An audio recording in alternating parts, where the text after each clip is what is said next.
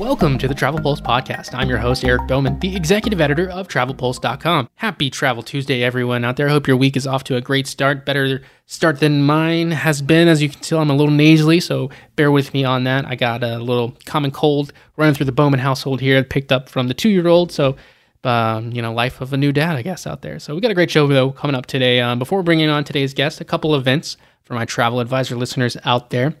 Want to improve your villa bookings? Be sure to tune in to Rental Escapes webinar March 29th at 2 p.m. Eastern. And for more info on how to earn higher commissions on villa bookings, you can register at travelpulse.com backslash webinars.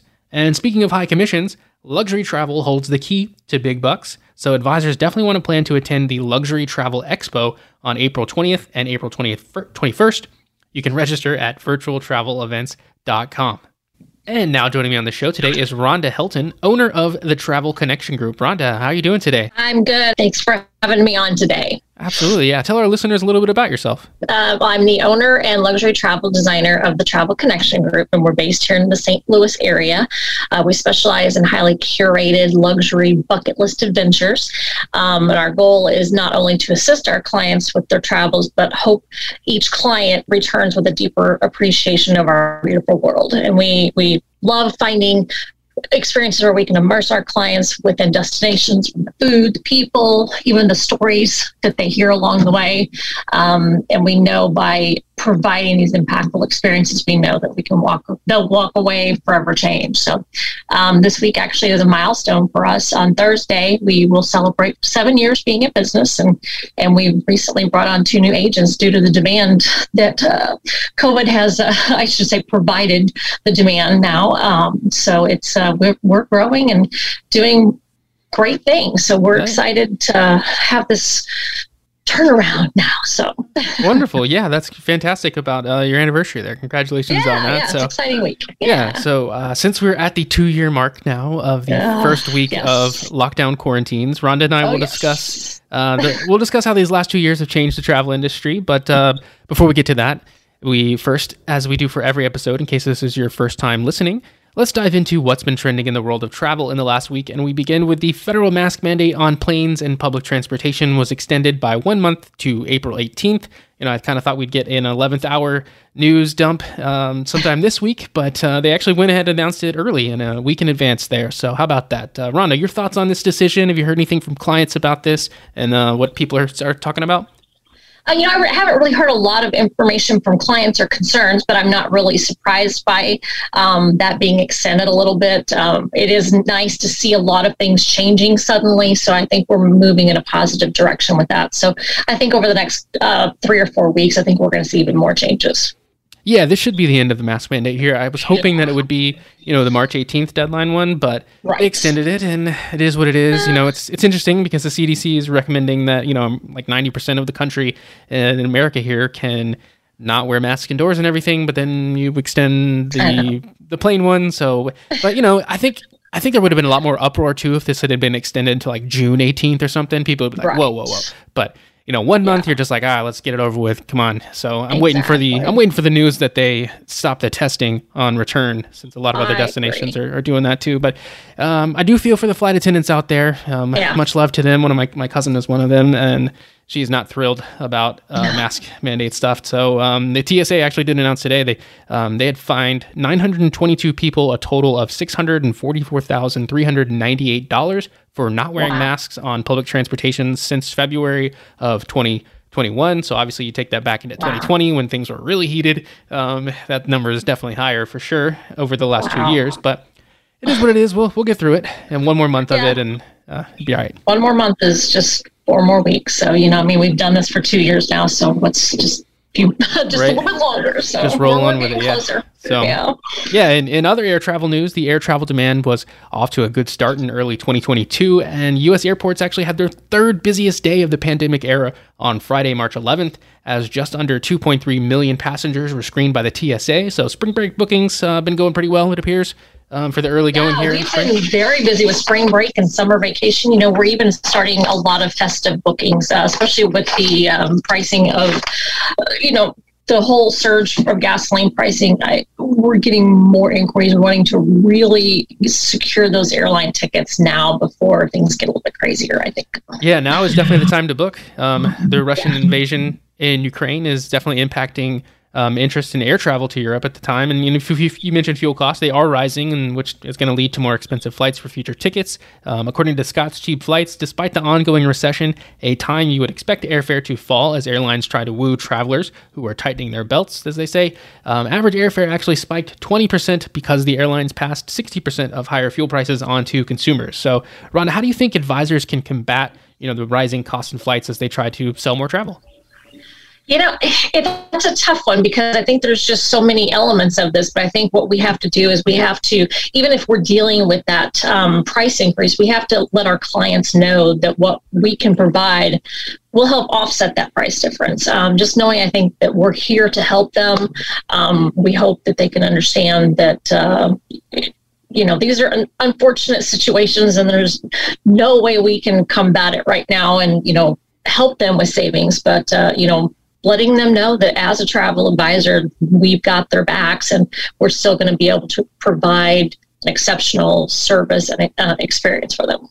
Great advice there. So, and wrapping up the airline news sector uh, segment here, um, there was a new uh, best airports in the world ranking. Singapore took the number one spot. Atlanta was fourth overall. Uh, which is the highest uh, rated U.S. airport, though. So, Ronnie, you're a world traveler. What are some of your favorite airports that you've been to?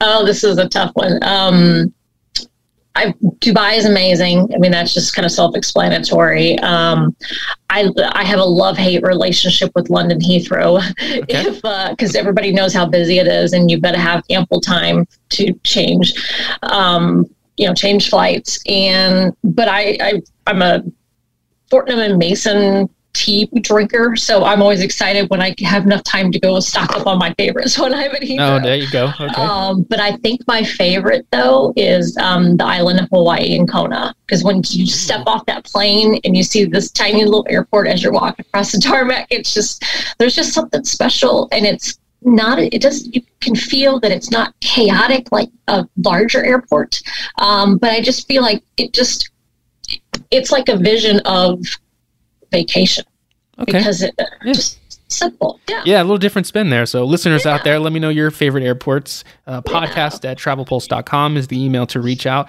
Um, I'm very biased with Atlanta, um, so that's my that's my uh, home port, obviously. So uh, definitely love that airport out there, and um, I enjoy the Amsterdam. Uh, I've been at airport um, Schiphol. I've, I've been in that one a couple times, and I really like that oh. one. And um, I hear so much about Singapore, but I was like only there for a brief moment. So yeah. I, I know it's highly rated. It's always highly rated, and I definitely want to spend more time there because I do want to get back to Singapore. But when I went, I was we were in there. Um, we flew like super late at night, so we were like stuck in one area, and so I didn't really get to experience all of it. So that was a, a bit of a bummer there. But you know, that's you, you take the the bad with the good sometimes, and just uh, look forward to getting back there someday. Yeah. Well, I'm next month. I'm headed to the Middle East, and uh, I'm making a stop in Istanbul. And I've heard some really great um, stories about the Istanbul uh, airport. So it sounds like it's an exciting one, and like lots of changes. So I'm excited to cool. uh, visit that one next month. Nice. Yeah. So yeah. transitioning over to destination news now. Several destinations have um, updated COVID 19 travel requirements and protocols. The UK, Belize, the US Virgin Islands, France, and South Korea are all easing entry protocols to varying degrees. You can check out more of that information on travelpulse.com. South Korea lifting the quarantine, which is huge. You know, um, Asia is starting to finally reopen, which is really good. Plus, um, Hawaii is going to lift its mask mandate starting March 26. They become the last U.S. state to do so. And the Mexican state of Quintana Roo, where Cancun is, will lift its mask mandate for public places beginning in April. So, Rhonda, definitely some great news to see on the entry requirements getting easier. Do you think it will lead to a surge in bookings for summer travel period? You know, you mentioned you know spring break already looking good, and it appears more and more destinations are going to be getting closer to that 100% restriction-free line. So it should be a busy summer, right? Oh, there's no question. I mean, I think people are, there's still a lot of people that have not traveled since pre COVID and that they're anxious to get out there, but a lot of people you know may have issues with wearing a mask health related you know health related issues that it's not comfortable for them or you know there's just so many factors with this but i feel like um, as these things are starting to drop I'm I'm already seeing a tremendous increase in inquiries and uh, and just not having to do so much paperwork and worrying so much about all these details. I mean, I, I think that the restrictions will just make it so much easier, and everybody's ready for simplicity again. Absolutely, yeah. You take away those extra steps that people are concerned about, and they're going to be more mm-hmm. likely to jump at it. Um, so I'm, I'm really excited for Asia to to get to there. Obviously, you know, mm-hmm. Europe is. Um, going to get there faster. And then obviously we know, you know, the Caribbean and Mexico have been booming um, in business and, and everything. So the Cancun airport, when I went a couple weeks ago, was just crazy crowded uh, when I landed. And I, I have a colleague that was there just this past weekend and said the same exact same thing. So it's, I mean, it's going to be crowded in those spots. And, you know, if you can afford to do some of this extra paperwork and extra tests or anything to get out to Asia now, then you're probably going to have, you know, a less crowded experience. And maybe, you know, for some people, they, would much rather have that. So it should be interesting to see what sort of summer bookings can get out to Asia. But I'm sure, yeah, Europe's going to pick up a little bit. Obviously, the you know the the war is impacting things a bit on that front, but it is definitely nice to see um, a lot of places dropping those restrictions and making things easier. Oh, definitely. Yeah, we've got um, several clients starting just uh, head to Europe here in the next couple of weeks. So we've been getting a lot of questions and concerns, and you know, we provide what we can. I mean, it's just, it's like when COVID started, you know, it's just a fluid situation. You just kind of have to go from what information and facts you have at that point in time. But, um, you know, our clients, you know, they want to travel. And, uh, you know, so far we're looking good and we're just hoping that everybody can, you know, just have a great time and, uh, uh, you know, hopefully the situation will ease here shortly and um, put that one in the history books. yes, I agree. So moving on Move over on. to cruise news. On Monday, the CDC lowered the COVID 19 travel health notice for cruise ships to level two, which is a moderate risk. Uh, back in mid February, the CDC moved it to a level three, which was advising against cruise travel for those who are not fully vaccinated or those who are at increased risk of severe illness. So now they're only saying it's a moderate risk to cruise. Um, Rhonda, your, your thoughts on this decision?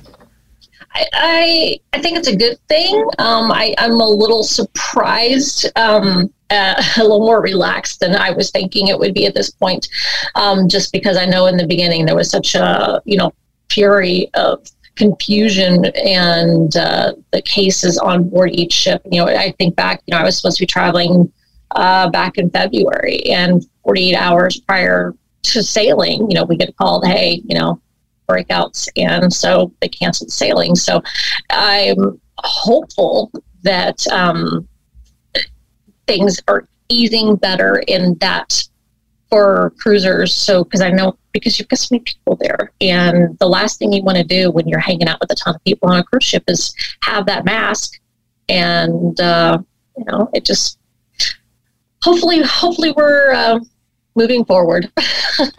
Yeah, we're, we're getting there. You know, the CDC has definitely been harsher on the cruise industry than yeah, elsewhere out there, and they are recommending and, and, urging passengers to be vaccinated before they do go on a cruise, and saying that if you right. are unvaccinated, you should wear a mask. So that's their recommendations, and obviously, cruise lines have um, they vary across the sector as far as what sort of mask policies they do. That's why you should work with a travel advisor mm-hmm. out there. I actually had somebody uh, reach out to me about Europe, and I had another person reach out to me about cruise stuff um, and questions and all this because they know I work in travel. And I'm like, yeah, I'm glad to answer this for you, but let me direct you to a travel advisor so you can stop asking me.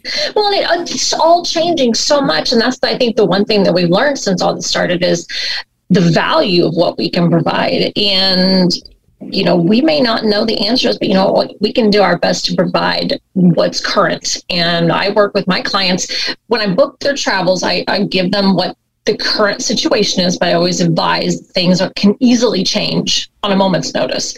Oh, but absolutely. Really, yeah, and I really don't go into much detail of what paperwork, um, what testing protocols until we get maybe a month or so out.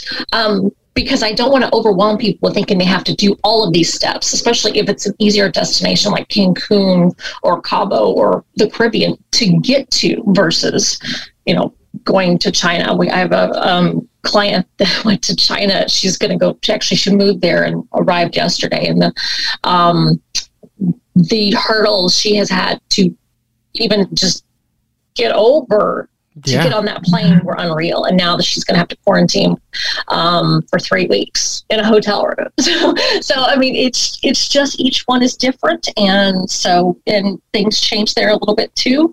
But you know, like we just keep them up to date with what's happening at that point in time, and just tell them, you know, they've got to be flexible, and people are really good at it. Yeah, and that's the thing too with cruising. They, there have been some protocol changes and, and things yeah. like that over the last two years. well, not two years because for for a year there they just didn't sail at all. But so the last year, I guess. But hard, um, hard. Yeah, so I'm glad that it is down to a moderate risk in the eyes of the CDC, and I think yeah. that bookings should continue to boom there for uh, cruises. Um, but will the size of the ship matter to people out there? So we did have um, Royal Caribbean's Wonder of the Seas, the new world's largest cruise ship out there, just finished its inaugural cruise. Set sail on March 4th out there, and uh, I had a freelancer uh, for Travel Pulse on board who loved his experience out there. You can check a photo tour guide of the ship up on TravelPulse.com. So Royal Caribbean is all about the big ships, though. Their previous the previous world record or world's largest ship was also a Royal Caribbean ship, Symphony of the Seas, which I was able to sail on for the christening on that, which was a, a really fun experience. But this one, Wonder of the Seas, is even bigger, close to seventh, just under um, 7,000 passengers it can hold, which wow. is massive. So, uh, but then on that uh, Wonder of the Seas inaugural sailing, though, they held a press conference, and uh, freelancer tipped me off about this that um, Royal Caribbean actually plans to build the next one even bigger. So oh they they confirm that, and which is crazy, you know. Like, does Rhonda, what do you think about this? Does bigger equal better? You, should cruise lines keep building these massive ships? You know, I mean, I think there's a there's a, a point in time you're going to have to stop, um, but that's my own feeling. Um, I'm, you know, I think there's an I think some people like that because I feel like there's so much more for clients to do. Um, but some people don't want to do so much. Um, I mean, the demand is definitely there. There's no question. Um, but I mean, really, how big can you get one of these ships is my question. You know, I mean, how what's going to be the maximum? Because I remember, you know, uh, you know, several years back when it was like, oh, we can get 4,000 people on a ship and this 5,000. So, you know, how far are we going to be able to push this? Um, one million passengers. No. Yeah, I mean, it's just like how how high right. can we actually go? So, um, but I think people think uh, think of them too as um, not just a vacation, but it's an entertainment complex, which is great, especially when you've got people who want to do so many activities on board. Oh, absolutely. So, yeah, there's there's there's definitely that, yeah. there's definitely a market for it, and you're gonna. I mean, people are gonna book those because they are massive and the diehard yeah. cruisers out there love it. And mm-hmm. you know, me personally, I, I, agree. Like, how much bigger can you go? It's kind of. It, I mean, I will say it's exciting. Just yeah. I, am excited to see how, like what they're gonna like, what sort of limits they're gonna push. I get that, but yeah. you know, like you said, you know, how far can you go? And I've said this a, a couple podcasts ago too. And when I talk about cruising, is I'm one thing I would love to see them do is maybe not do so much bigger, but like bigger rooms like as far yes. as your standard cabin yes. like expand it yes. out like maybe don't focus and that's you know sort of things you learn over the pandemic you know when you, a lot of people have been cruising with um with the lower capacity right now and uh, loving that experience of not having as many people on board even though it is a pretty big ship so you could still do a big ship with the entertainment aspects of it but maybe right. only do like 5000 passengers at right. the max but it still be the size of what a 7000 passenger ship would be, and you just have bigger rooms and people maybe book longer or things like that. Exactly. I don't know. I'm just throwing it out there, but I no. it'll be interesting to see where they go on that. Um, as oh, far this, as far as ocean yeah. ocean cruises go, river cruises I think can only do so much just because of um, right. the aspect of of slower cruising on, on rivers and uh, right. all the bridges and stuff that locks you have to go through and everything. But um, I do love cruising in both rivers and oceans, so it'll be interesting exactly. to see how much bigger they're going to go. And you know, ten years from now, are you are we will we finally cap off at like world's largest cruise ship, or, or are these different lines going to try to outdo each other? Because it, mostly it's just been Royal Caribbean that has just you know t- kind of taken the crown on this of world's largest. So will anyone challenge them? In the next 10 years, yeah. we shall anxious, see. I'll be anxious to see that because, you know, I mean, there's so many great cruise lines out there, but Royal definitely has that uh, mega ship uh, market. Yeah. Kind of, they, yeah. they know they have, they, it's a well organized uh, option for people to travel. I mean, if you like that it is by all means you're you're gonna you're gonna get the value and you're gonna have an amazing time because Royal Caribbean does a great job. They do. Kudos to them on that. So yeah. that wraps up what has been trending in travel in the last week. Any additional thoughts? Drop me an email, podcast at travelpulse.com. So now let's dive into the theme of this week's show on how the last two years have shaped and changed the travel industry. So, Rhonda, let me take you back to this time two years ago. Where were you? What were you up to? How was business doing in the early going of 2020 before lockdown? Oh, that's ugly, ugly, ugly. um, because wasn't it two years today? Two years. Um, today? this week, yeah, March 13th, okay. I believe, was the exact date of the so, shutdown. Yeah. So, you know, as a travel professional, we have so many opportunities to travel. Um, but sometimes those bucket list fam trips don't always come across very often. And mine finally did. And on March 15th, I was supposed to be leaving for my bucket list trip and and I remember we were so busy in January and December, January, and even into February, and uh, we were. It was ridiculous. And I have a lot of clients in New York, and so they were hearing a little bit of the chatter about the virus at that point in time. And I'm here in the Midwest, so we weren't hearing it as much. But my clients out there on the East Coast were definitely a little more. Um, like, hey, what's up with this? So I they were they were troopers and uh, we we yeah.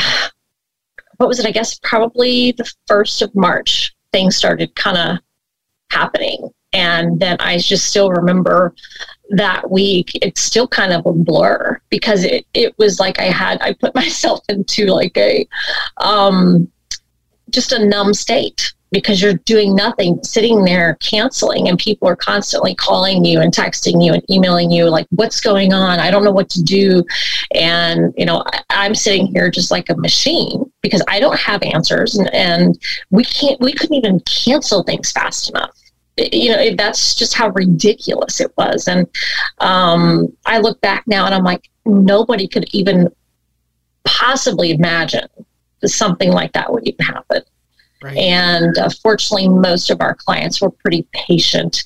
Um, like I said, we were working as fast as we could, and and it was pretty much uh, probably 20 hours a day for a few days there just to get things taken care of. But um, yeah, I mean, it was a numbing situation, and I think it's uh, most of us now still kind of feel numb and yeah, kind of are in disbelief. There's been two years of this craziness. Um, yeah, yeah, I feel like mean, 2020 was like super long, but 2021 just kind of flew by, and now we're here in the middle yeah. of March. So, uh, how did this? I mean, oh, yeah, it's like 2021 didn't even exist. Yeah, if that blip, makes any sense, right? it's just like we just kind of skipped ahead in time um, because it was like everybody just you know didn't go anywhere. so, but no, it was it was just wild. So, uh, how did the yeah. rest of uh, how did the rest of 2020 shape out for you? When did you uh, things start to kind of pick back up for you and your business? You know, it was interesting. I, I go, I went back and kind of looked at my numbers, and I still had bookings in March and April, um, for even the summer. And you know, it's one of those things you know, put the travel insurance on it, whatever. Is it going to be covered by COVID? You know, yeah. there's a lot of unknowns. Um, but we were still booking a little um, but obviously, a lot of people who were we were already well into the planning stages, but had not booked anything. Those pretty much uh, were like, "Wow, um, let's." You know, it depends a lot too with the destination. So, um, but the in, I'd say from like September on, we still had a solid book of business. That's great. I mean, obviously, yeah, it wasn't up to right. yeah, pre-pandemic times. Be but we had people who were ready to travel. Um, I was traveling within a week of airlines being back up in the air.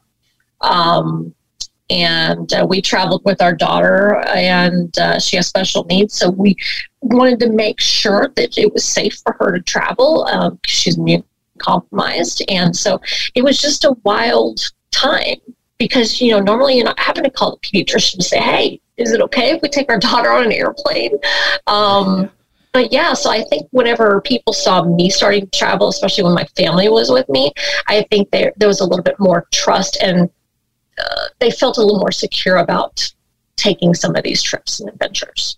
Yeah, and that kind of goes across industry wide for a lot of advisors out there. You know, they yeah. it was really hard at first, but once they themselves were able to travel out there, that that did help their business um, from a lot of advisors that I've talked to out there. And unfortunately, you know, a lot of people decided to go away from this business and get right. out of the travel industry. Unfortunately, um, in 2020, just because they they had to, there was right. no other option. Um, but then there, you know, in 21, we did see a wave of a lot of new advisors. Um, yes. joining in the business. So um, a lot of youth too. So that's you know good for, for the business. You see more people coming back and more more selling. So it's it's picking back up and everything. But you know, the last is. two years have have been a wild ride, as you say, you know, but how do you think that the pandemic has forever changed the travel industry? What aspects, you know, from the last two years of you think will will reshape uh, the future of the travel industry as we move past this?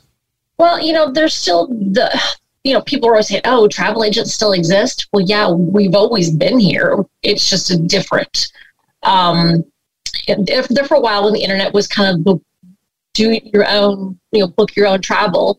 Um, it was a different era, but people, a lot of people still did have a travel agent they would work with, and I, I feel like now um, people want to have the opinions, the guidance, the hand holding um, of a travel professional. And uh, it's our job, which is now like three times as much work as we had before. Yeah. And thank goodness for planning fees and such. Um, but it's just made it hard. I should say harder, but the amount of time we commit to a client is much longer. Um, but it's necessary right now. Yeah, and that's that's needed for for right now. And as we move past it, you know, once the as we talked about earlier in the show, you know, once the restrictions, you know, are lifted worldwide, yeah. it's just going to be a more seamless act of travel. And yeah, these, these last two years have put so much value on the need to work with a travel professional and work with yeah. an advisor out there who can guide you and direct you and handle so much for you in case anything does go wrong. And even when we're you know five years out of this and from mm-hmm. now, and you never know what could happen out there, you want to have that advisor in your corner so you're not stuck on hold yourself or you're not stuck in a country wondering what the hell am I going to do? How am I going to get exactly. back and all this? And, you know, an advisor can kind of take care of that for you. So I think definitely putting the, the value on a travel advisor out there. Um, some uh-huh. other aspects I think too is the fact that, you know, you'll have more touchless aspects in, in, yes. in all of travel, whether that's cruise, airline, destinations, yeah. hotels, you know, businesses out there. You're going to see a lot of that um, I, I, think hand sanitizer will still stay a thing of like stations, uh, at least for a couple yeah. of years, maybe, maybe, maybe, you know, five years from now, you might, that might go away in a mass quantity thing, but at least the next uh, couple years, I think you'll still see that. And I honestly, I think when the mask mandate is lifted, you'll still see people wearing masks on planes. Oh, um, definitely. And, yeah, and, I think in so different too. settings too. So, because I mean, people in Asia wear masks all the time. Exactly. When I went to Singapore, people were wearing masks, and I was like, "What is this?" And I mean, that was the 2015, you know, and yeah. But so I think that you'll still see that in, in some capacity on um, just to, you know depending on how people feel. I know that I myself have not uh, gotten any sort of illness following uh, immediately following a trip. I know I'm a little nasally right now, as I mentioned earlier, but that's uh, yeah. I got that from a two year old who went to preschool and brought it back home. So that's that's new dad life for me. And, yeah, I mean, exactly. Parents out there know that for sure. So, um, yeah. any any behavior changes in how clients are thinking about travel that you've seen booking longer, spending more at the moment? Do you think that continues to last yeah. On? Actually, let me add one thing real quick with the oh, um, forever change, you know, with industry. I think we're going to see a lot more um, planning fees and cancellation fees and changing fees um, on the agent side because we've all learned you know, I charged fees before on certain destinations that were a little bit more complex, um, but now um, things have changed, and we we pride ourselves in having the knowledge and we want to help our clients, but we can't work for free. And uh, I, I think clients are, you know, we have to go out and educate the clients on why we're charging a fee and, um, know, and, and share the value of why these fees are in place. So I think that's going to be a big trend, seeing more and more agents with planning fees and booking, just fees in general. Yeah, I've seen it a little bit already, just from the last mm-hmm. year, and um, but there are still agents out there um, who I did, the agent I had on my podcast last week, Mandy. She's still sticking uh-huh. by not traveling or not not traveling, not charging a fee for travel, um, right. planning and everything. So it varies across the it industry, does. and I yeah. think more and more, like you said, will start to. But yeah, um, we'll have to see how well, that goes. And, yeah, and like with the behavior part of it, and like how people are thinking. You know, I have some people that are like, I I want to, you know, I have points or I want to book my own, but they're willing to pay for my guidance, um, whether it's what they have to do paperwork wise or, you know, anything that I, there's just so many ways that I think we're going to see more people just reaching out for different things. Um, they just want that security of having a travel advisor. So, I mean, we're we're booking a lot of Europe, a lot of Europe. Um, river cruises that's been very popular lately. Um, you know, obviously Cancun, Cabo are top destinations, um, and uh, Hawaii. So, I mean, we're people are traveling. I mean, they're those are our big destinations, but people are, you know, they're wanting to travel they have much higher budgets than normal. And we're seeing more and more multi generation travel. A lot more of that. So that's great. and I think that'll that. I yeah. think that will remain a, um, a strong trend, you know, post pandemic yeah. as well. Of but I think you know, full family. Yeah. I mean, I, I, think people are ready to get out there, and as these other things are starting to disappear with the masks and such, and again, when you mentioned the CDC earlier for the return test, I think that's going to be like the that'll be a very pivotal point um, with this once we don't have to test to come back into the United States. Oh yeah, get your phone lines ready out there, travel advisors. Exactly. It's going to pick up people, as soon as that announces yeah. for sure. So yeah, um, any it's just some major pain. Yeah. Mm-hmm. Any any final advice uh, for travel advisors out there to move past this pandemic? Oh my gosh, um, take each day at a time, and uh, I I get up every morning and I before I read the travel news, I always try to read something positive. And, you know, it's one thing I've learned in life is we never know what's going to be around the next quarter. And I'm definitely living proof of that. So, um, surround yourself with positive people, find your network of agents that you can trust, and just be positive, even when you've had a crappy day, because we all have them. You know, still remain positive because we've made it this far and we're two years since the world shut down. Amen. Amen. I love that. Yes, I'm all about that as well. So thank you so mm-hmm. much, Rhonda. I really appreciate you. I know you're super you. busy. Uh, thank you for taking time out of your day to, to jump on the podcast here. Of course. Thank you so much. Thanks again to Rhonda so much for joining and talking all things trending news and how the travel industry has changed. Any thoughts you'd like to pass on? Podcast at travelpulse.com is the email. Let me know how things have been for you over the last two years and what you're looking forward to coming up as we get on past this pandemic. I'm looking forward to a lot of future trips coming up, and I hope you have the same. Enjoy the rest of your week, folks. Have a good one. Thanks for listening.